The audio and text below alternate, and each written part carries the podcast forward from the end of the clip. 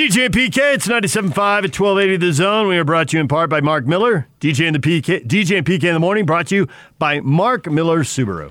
Time to welcome in Dan Devine, N B A writer for The Ringer. Dan, good morning. Good morning. And you know what, I got to go behind the scenes a little bit and just give some shout-outs to you. Dandy Warhols off the, off the rip there, Bohemian like you. I am a dandy, so I feel like I see the vibes, I get where it's going, and I'm already in a good mood as we start this off. Uh, thanks to you for that. There it is. Yach gets all the credit. Yach, you get all the blame usually. You might as well take all the credit right now. What the heck? All right. Uh, Dan, you know when you're coming on the radio in Utah, you know the first thing you're going to get hit with. We got our fan base here is probably in a couple groups.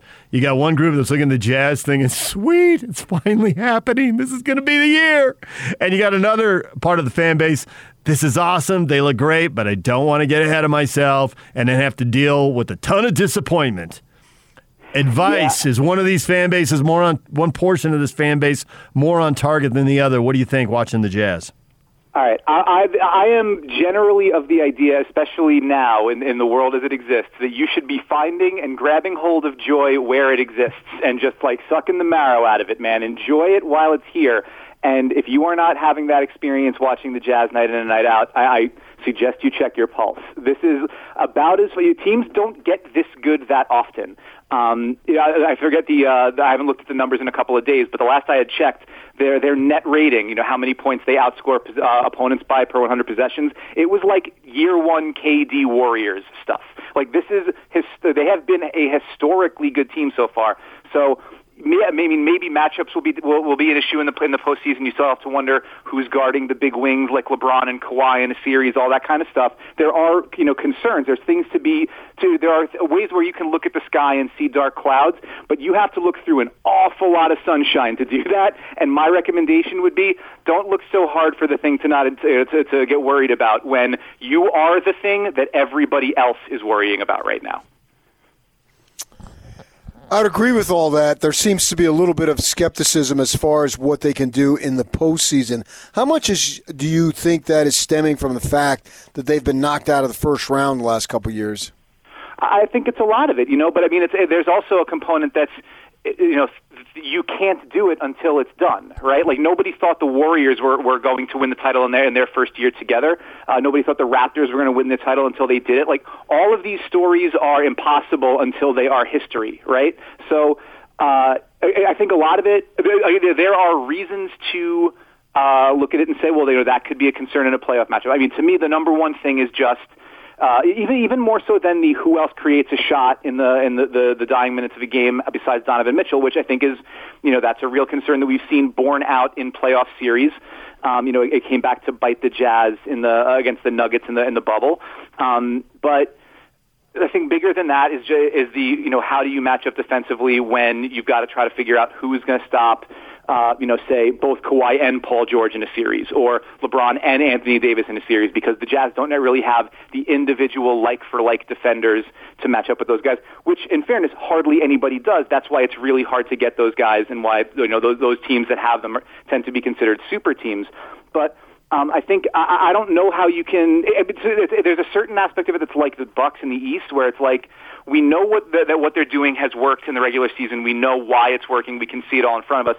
And there's there's only so much we're going to be able to learn before the playoffs. I guess my only response to that would just be I think we've seen the Jazz be a little more willing to adjust and adapt Uh, to matchups, to tendencies and situations in the playoffs than we have with Milwaukee in the last couple of years, and that would give me hope that you know Quinn Snyder and that coaching staff would be a little more um, malleable, a little more willing to uh, you know to try to figure or able to figure things out on the fly and you know engineer some solutions if they see some problems. But I mean, I, I think that it, it's real. The postseason right, resume is what it is, but this version of this team is a different team, I think, than the ones that we've seen before. Uh, just by it's an order of magnitude different. Dan Devine joining us, N B A writer for The Ringer. So let's dive into that a little more. How are the Jazz different than the team that got knocked out last year? I think we know how they're different two years ago. There's been so much personnel turnover in two years. But why now? Why have they taken off like this? Well, I think it's a couple of things. I think you're, you've seen sort of You've been able to kind of cut and paste together the best versions of the team you saw last year into one cohesive whole. So You've got Donovan Mitchell. Is you know it, it's not like he, he hasn't taken like a stratospheric leap over where he was last year, but he's better than he was last year. Rudy Gobert has been as good as ever. Um, you've also got the version of Mike Conley that wasn't the one that struggled for the first you know two or three months of last season, but was the guy who, from when he came back from his injury and through the bubble, looked pretty darn good and was kind of exactly what they had hoped they like. The Mike Conley they traded for is the guy that you've gotten when he's been on the court this season. Um, I personally felt like he deserved an All-Star spot. I thought the Jazz. You know, I would have not blinked an eye if the Jazz had gotten three. But um, you know, other people you know have different opinions. I understand that the, the, the, the statistics don't leap off the page with Conley, but I think the impact does. Um, you're getting that along with now Bojan Bogdanovic, who was not in the bubble because of the wrist injury. Um, he's you know it took him some time to get going, but he's going again. Joe Ingles now. It's you know the, the, there was the, the frustration and the struggle of uh, how is he going to adjust when he was moved back to the bench, and you know what do the lineup situations look like last season. He's now back in a comfortable role and he's playing great. Derek Favors is back, so all of a sudden those Rudy Gobert minutes where he was on the bench and the Jazz were getting killed, now that's no longer the case, and you have another guy who knows the system and knows how to contribute. Already has that fantastic chemistry with Ingles in the second unit. Um, and you're getting, you know, Jordan Clarkson hasn't turned back into a pumpkin, right? Like, there was a big question about, was his shooting last season just a contract year outlier? And so far, it looks like not only is that not true, but that Jordan Clarkson might be the best, you know, reserve scorer in the league, front runner for sixth man of the year. So you're getting, like, all of these things together, plus contributions from, you know, Royce O'Neal continues to be better than anybody anticipated he would be. Uh, you know, George Niang, the second unit guys. Like, there's just, there are really aren't weak points, and you're getting sort of the best game from everybody, it seems like, every time out. So I think you add all that stuff together, and it's like a little advantage and a little advantage. You add them all together, and it becomes a massive advantage, and then they just come at you in waves. I, I think it's a different level of what – it's sort of the idealized version of what this Jazz team could be, and I think that you're seeing it so regularly is a testament to an awful lot of people doing an awful lot right. I'm from uh, New Jersey, so I tend to look at things negatively. And uh, I respect it. I'm from Brooklyn, man. I get it. Yeah, my grandmother lived in Brooklyn uh, when I was a kid. We lived in North Jersey. And so, uh, you know, I, I'm a half-empty guy. It's the way Jersey people are. Uh, but as I look at the Jazz, and we were just talking about this earlier, one of the things that I think bodes well in their favor when they get to the postseason, and that's when a lot of the naysayers are expecting them to fall, is that in order for them to lose, it's not an N C A A situation where it's a one-and-doneer. They're going to have to be off four times offensively. And I know it's, quite a, it's a backdoor way of looking at it, but I'm not sure that they're going to have a collection of guys all together be off for four games. How do you respond to that? Yeah, I think that's a, that, that's a really uh, comparatively healthy way to look at it, you know, from, from my fellow Northeast depressed guy. Um, I think that it's it's the right idea. It's not just that there's one guy who can create something anymore if you have – also, Conley is healthy and, and, and sort of flowing, and you have Clarkson the way he's been able to play, and Ingles is there, and then also Bogdanović is somebody who can create a shot. Like where we where you got to in the bubble, where you have gotten to in certain different uh, you know playoff series in the last handful of seasons. Um, is where there really weren't any, there wasn't anybody else you could throw the ball to who could make something happen. Now, are any of those individual talents uh, on the same level as some of the other superstars that you're going to be, you know, you probably have to go through in the West? Probably not. I mean, the, your best chance is probably Mitchell having another sort of out-of-body experience like he did in the bubble. I think the fact that we saw that means you can't rule it out. But if you get something, you know, lesser than that, but you know, on that on that order, plus every, you know, everybody else is at least operational and able to do, you know, to, to play their role in this offensive system. I think it's, it, you know, it's like a, a, a dam springing leaks, right? You put, you plug up one, and it's gonna, the water's gonna come out someplace else. I think that's uh, whether that is something that can overwhelm a, you know, signature individual superstar four times in seven games is, I mean, that's a, that is kind of the question at the heart of all of this, and it's one of the most fascinating questions that, about team building in the modern age, but. I think, if nothing else, the way that this front office has built this to this team and built this roster gives you an opportunity because it's not just uh, feast or famine with one guy. It's there, there is a system that, that, that allows other people to sort of be stars in their roles and, and elevate when, when the time's right. So I'm curious how many legit title contenders you think there are in the N B A. I'm tempted to go with the number four and dismiss Philly and look at the Nets, the Clippers, and the Lakers. And I think everyone notices, hey, that's three teams in the two biggest markets. Hey, those are all super teams. They all went out and used free agency and either tampering or leverage trades. Maybe I should give the Clippers a pass. But the Nets and Lakers certainly did to add all-stars to Hall of Famers. And if that's the only model going forward, that seems like a horrible model for the N B A because at least two-thirds of the league, maybe three-quarters, but at least two-thirds of the league, they're not signing a free agent Hall of Famer and then having all-stars leverage their way there. Yeah, I think there's something to be said for having more than one way to skin a cat, right? If, if the if the there there's and then there, there there are bigger conversations here. It's, you know, there's the on-court version of this too, right? Where suddenly everybody plays like the Rockets, right? Where the idea is, and, and the Jazz to some degree too, right? It's it's we're going to bomb away from three. We're going to put you know uh, you know four and five out lineups out there, and we're going to stretch you and and just split you apart. And so then everybody starts playing the same way, and it's, well, is the league too sort of homogenous in that regard? Is the style, is the, is there not enough diversity in style? Um, and then, you know, you sort of pull that back to player movement and to team, you know, team building and roster construction. And, the, the, you know, the Nets are kind of a fascinating example there because they, w- they went all in with the Kevin Garnett, uh, Paul Pierce trade a million years ago. It completely tanked. Uh, they strip-mined their asset base and their draft capital and had to build from nothing and, and sell that like we're building a culture and we're creating something. They did that. They get back to the playoffs under Kenny Atkinson. Then the first chance they get, they throw all that in to go get superstars, and they kind of you know completely overhaul what they had built because that's the way to, to win a championship. From I mean, from my perspective, I think the There, there's something to be said for uh, teams where that it, it doesn't work out quite that way. Like there was the obviously the the, the Mavs uh, with Dirk in twenty eleven. There's the Raptors a couple of years ago where yes they made the trade for Kawhi, but that was about the the uh, all the, the infrastructure they built over the course of a handful of years. I think having teams be able to do that and get to the top of the mountain. It, it, I think it introduces more hope. It introduces more difference, and it, it creates an opportunity where you can say, as a fan base, like, all right, we don't, we're not going to be able to sell, you know, perfect weather and Hollywood or you know, you know, the, the the draw of Madison Avenue media markets or whatever. But if we build something the right way and we, you know, we sort of catch lightning in a bottle, we can do it. It might not be every year. The big markets are always going to have uh, a, a certain advantage in that capacity because guys get, get to choose where they want to play, but. Um, it doesn't have to happen every year. It just kind of ha- has to happen once. And I feel like that, and the Jazz, from what we've seen so far, are the kind of team it can happen for. You still need a lot to go right, but they've put themselves in position with all the moves that they've made, the way that they've developed their talent, the synergies in their lineup, all that sort of stuff. They've put themselves in position to be the kind of team that can be that one that gets it right. Do you think we'll see some moves here at the trade deadline that could really shake things up? Oh man, I, I, I am I, like that's one of the things that I'm going to be looking at probably the next couple of weeks uh, as I figure out writing assignments because I, I did a, a couple of weeks ago a trade season primer, and one of the most challenging things was my editor was like, all right, so who's going to be a buyer and who's going to be a seller? And I was kind of like, man, heck if I know. You know, like half the league is within three games of five hundred, a week away from being a title contender or a week away from being in, in the running for the number one pick. There's just such a congestion in the middle of the uh, of the, the league that.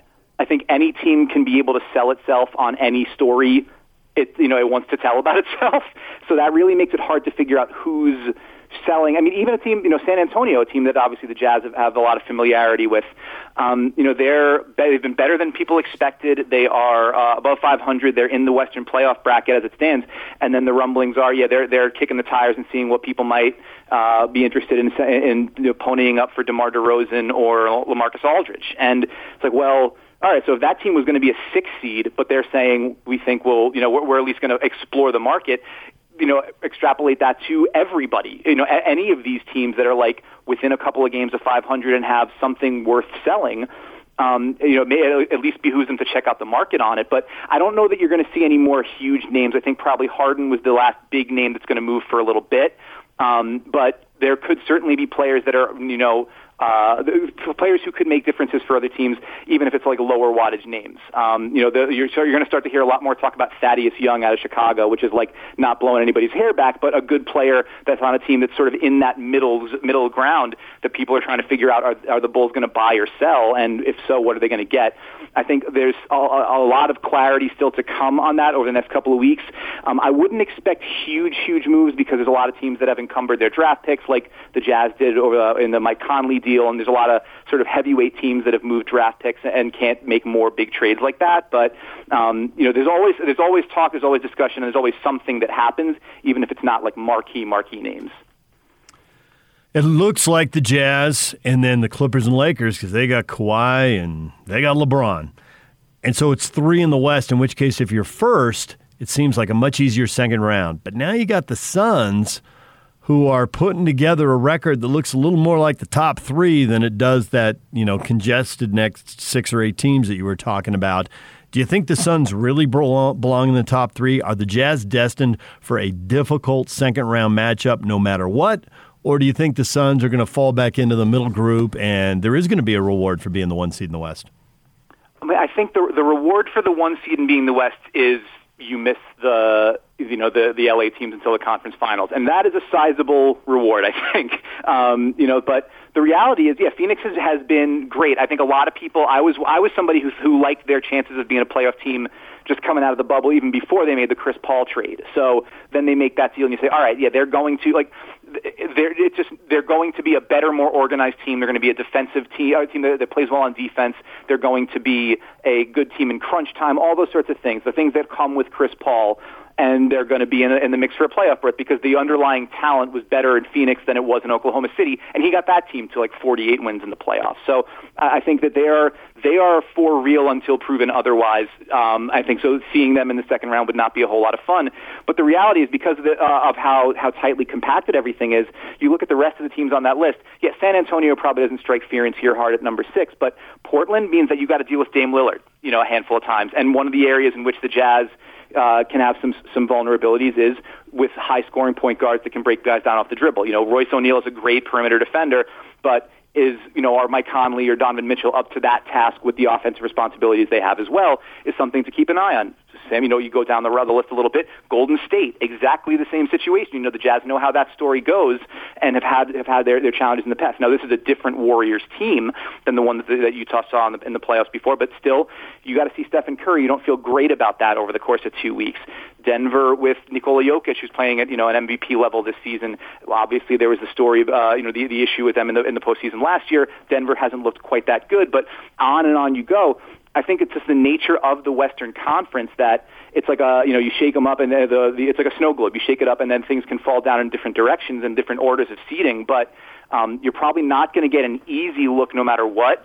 Even though, I mean, that, all that said, though, it would be fatalistic to say that, you know, there's no way for the Jazz to come out of this looking good. If you are able to move yourself away from the Clippers and Lakers until you absolutely have to play them, I think that is an unqualified win. Well, Dan, we appreciate a few minutes. Thanks for checking in with us. And uh, Jazz fans can't can't get enough of hearing about the Jazz. So thanks for all the opinions. It's absolutely my pleasure. Thanks so much. And yeah, enjoy it while while you got it, guys. This doesn't come around very often.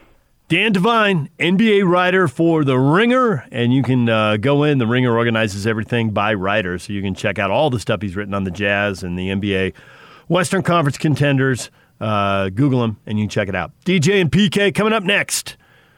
Everything you missed in this show, get up to speed on that, and if you got any takes you want to share, grab your phone, use the app, use the open mic, and you can send off fifteen seconds of audio to Yach with your hot takes. We'll get to that coming up, too. Stay with us. The Big Show, the Big Show. With Jake Scott and Gordon Monson. In the second half, the Lakers hugged the shooters, and Rudy Gobert and Derek Favors feasted, as well as guards who got into the lane, a la that beautiful dunk from Donovan Mitchell. Actually, Donovan didn't get as much lift on that as he usually does. You are Eeyore. From what? Winnie the Pooh, a huge dunk, Sports Center top ten. He didn't get the lift, Pooh. Not much of a house. Don't get me wrong. Just right for not much of a donkey. The Jazz are playing great. I'm just saying that Donovan's dunk went in sideways. I know they won twenty-two of twenty-four, but most likely lives again anyway. Catch The Big Show weekdays from two to seven. Presented by Big O Tires, the team you trust. On ninety-seven point five, twelve eighty The Zone and The Zone Sports Network. We're not letting COVID take another tournament away from us. It just, it just, it, it can't happen. Um, and so, you know, I think as the season's gone on, we've got increasingly cautious, and uh, we'll continue to be increasingly cautious, and and and we're super prayerful, and, and we're super hopeful that that, that doesn't happen, because these guys, you know, these guys have worked really, really hard and sacrificed an awful lot for each other. So we're going to continue to be careful. That's Mark Pope after B Y U beats U S F. Cougars now eighteen and five overall, nine and three in conference. They take down the Dons thanks to Alex Barcelo going seven of seven from three, a career-high twenty-nine points. The lucky number seven rearing its head again, P K. Rearing. Rearing. It, its head. You know that for B Y U basketball and B Y U as a Latter-day Saints school, Mark Pope does not start one return missionary. You okay, Yach? Just, you know.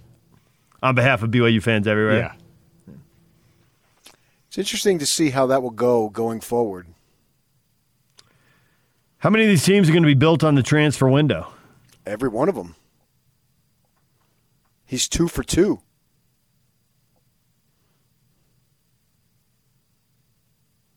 First team was a mix. Transfer window and guys who've been in the program a long time. This this team is heavily transfer window. Now, does that just uh, you know a one year situation and all that, no, or no, no? It's gonna. The first one was the outlier because of what he inherited. Well, he inherited the guys, right? Because of what he inherited, yeah. And so, what did he have? One missionary start last year? Was it uh, Hawes? Uh, but that's interesting because Toolson was a return missionary too. You sure about that? Fairly certain, maybe not. Ooh, now, now he's wavering. I got him in the corner, D J. You got him off balance. You gonna land? You gonna land a left cross and finish him off, or are you just gonna keep jabbing? I, I think I made my statement, and I'll just uh, I'll let it uh, I'll let it rest. Uh, so interesting because it's you know there's a win now mentality. I'm, if I'm a B Y U fan, I don't care. It doesn't make any difference. Because I always thought the missions uh, had a negative effect on B Y U basketball. Occasionally you can get a positive effect. I mean, like, so you can you can team a Jackson Emery with a Jimmer. So you get a phenomenal defensive player and a phenomenal offensive player at the same time where they wouldn't have lined up that same last season if Jackson hadn't served the mission. Uh, and and Hall's certain. It's not like you can't be a good player, but just all the coming and going. It's clearly that lone peak, multiple, more than f- five Sweet sixteens blew up. And I think you have to contribute it to a degree anyway with kids coming and going on missions. And then Mika coming back and being older and wanting to leave and only playing a couple of years and all that stuff. So it would be interesting to see how it is going forward here. And if I'm a B Y U fan, I couldn't care less. Just want to win within the within the rules. And that transfer portal is very, very important. And I've always felt that the transfer portal for B Y U would be a great opportunity because you're bringing kids in, and some of them, not to, to one degree or another, it's a foreign lifestyle, uh, but you don't have to live it that long. And a transfer kid is way more mature than an eighteen-year-old kid. And so he understands what he's getting himself into, and he's there to play ball and go to school, and he's not there to go crazy and do all all sorts of other stuff. So whatever the rules are, he's probably able to do it because he, he's you know, then he's going to go on.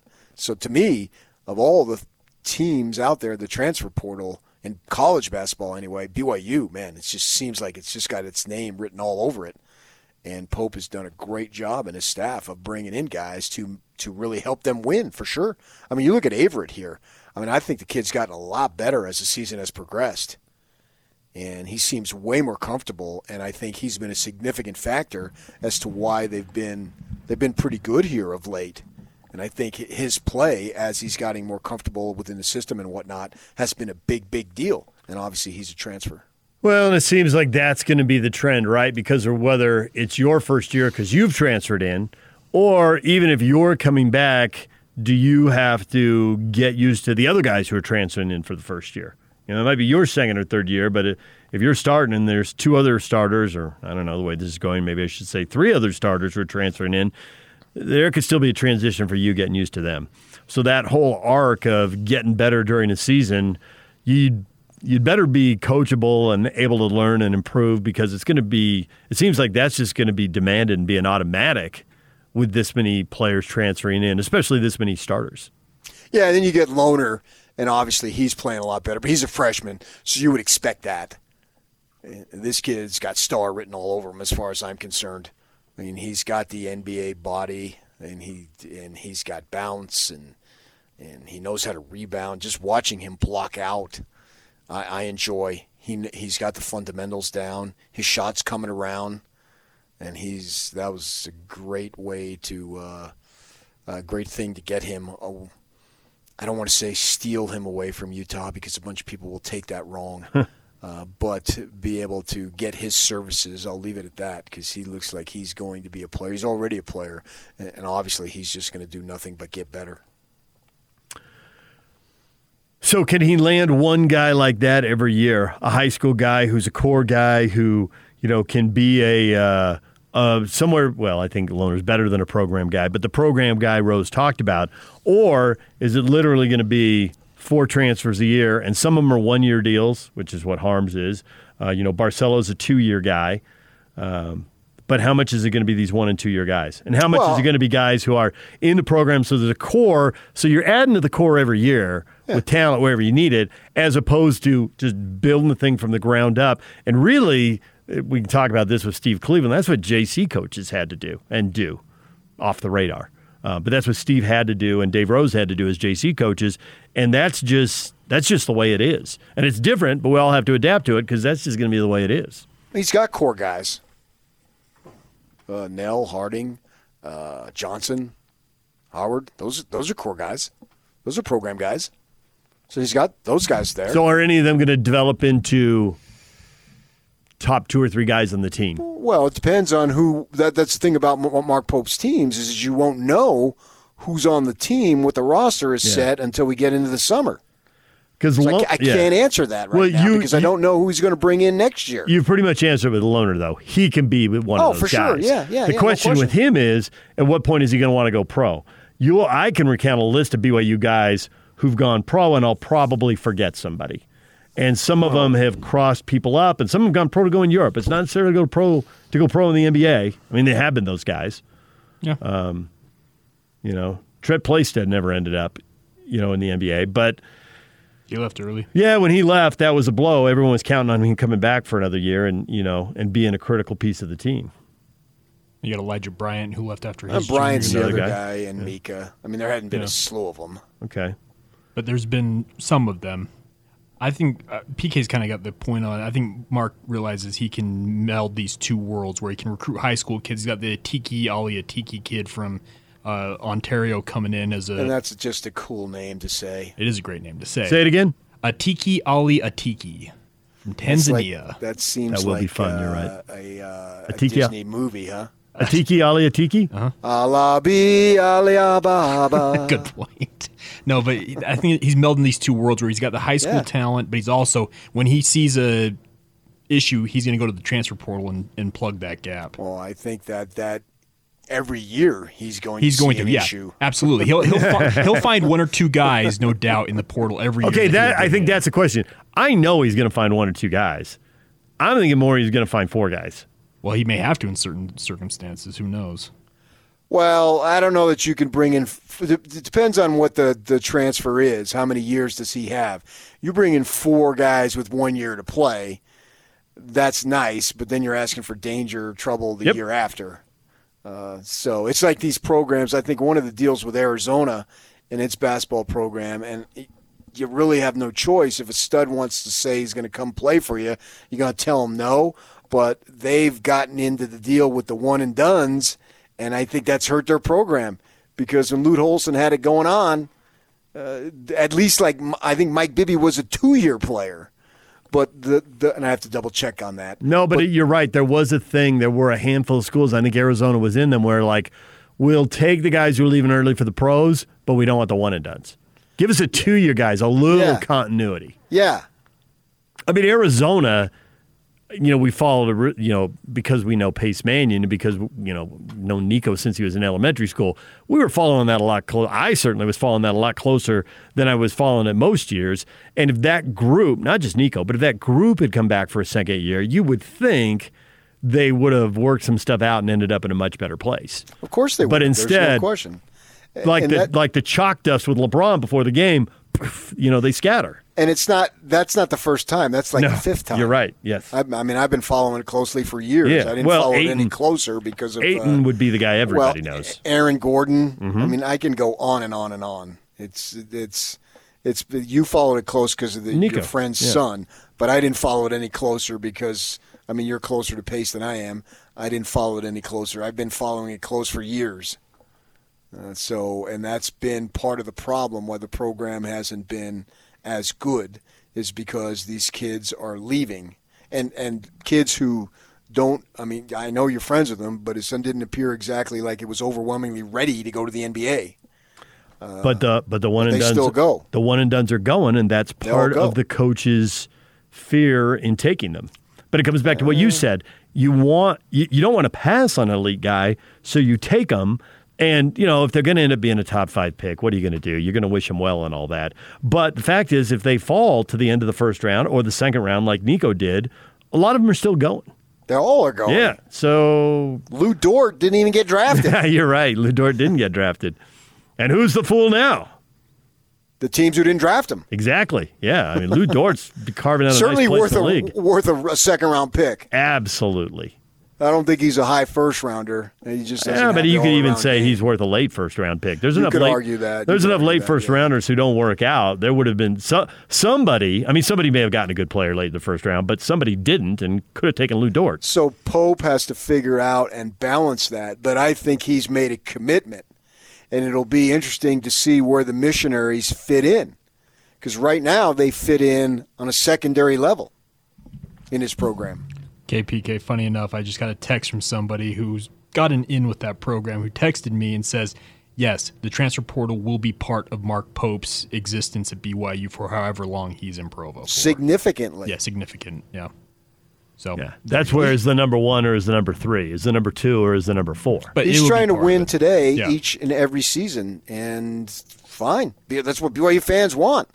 But I think it could come at the expense of the development of missionaries. Will missionaries in Mark program, Mark Pope's program be primary guys, or will they be role players? And we see this spreading across uh, – all sports. We saw you saw the stuff about Utah football is supposed to be getting the uh, the special teams guy Brandon Cave from, from Alabama. Alabama, just like Cooper Bateman was. Two running backs, a couple quarterbacks, special teams guy. Well, he'll be. I think he's going to be more than a special teams yeah, guy. Probably. Uh, But, yeah, he was a very good special teams player for, for Alabama. Sure, why not? I mean, you're charged to win games, man, and your fans don't really care. So I have zero problem with these guys doing this.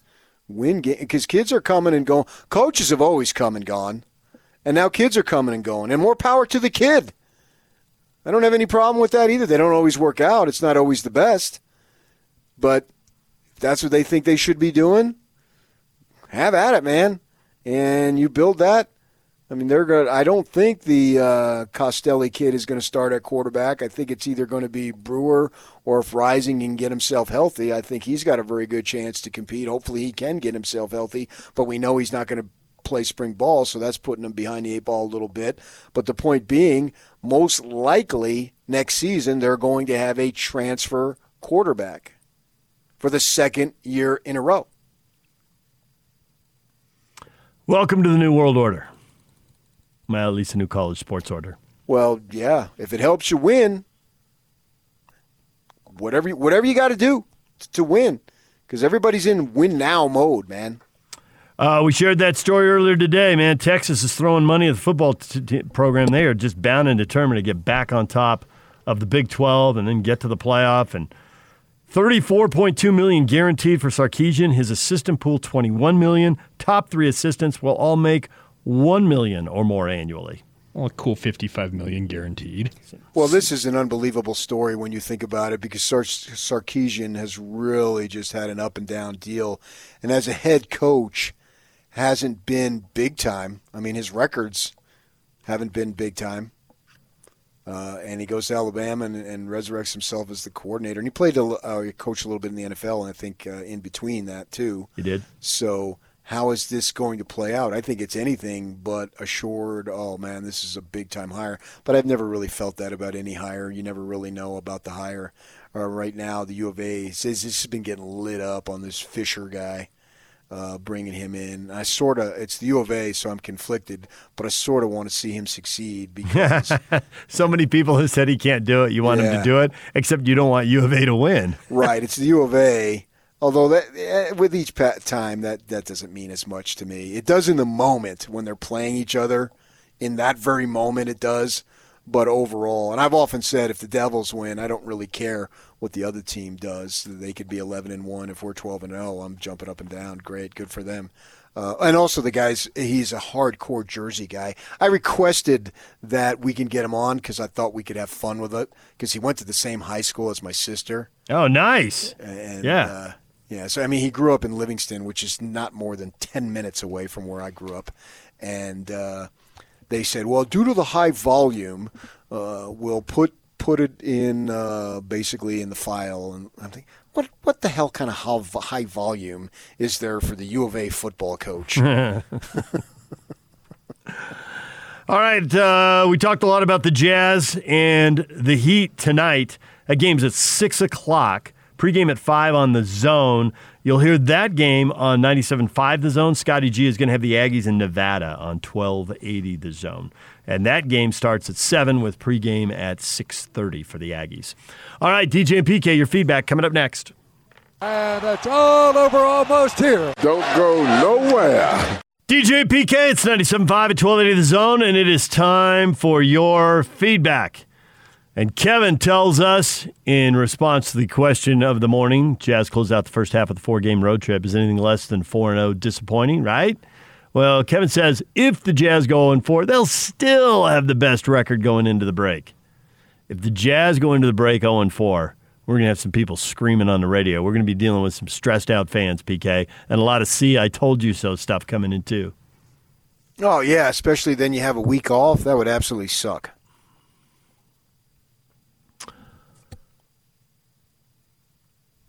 Three and one is fine. If we're demanding perfection all the time, we are going to get disappointed. Jazz fan Dan Man sends that in. Three and one is fine, P K. Are you willing to accept defeat?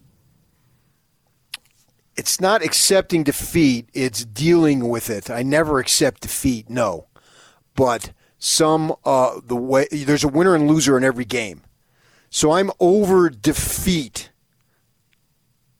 What I mean by that is don't lay down. I thought the Utes laid down against the Bruins yesterday.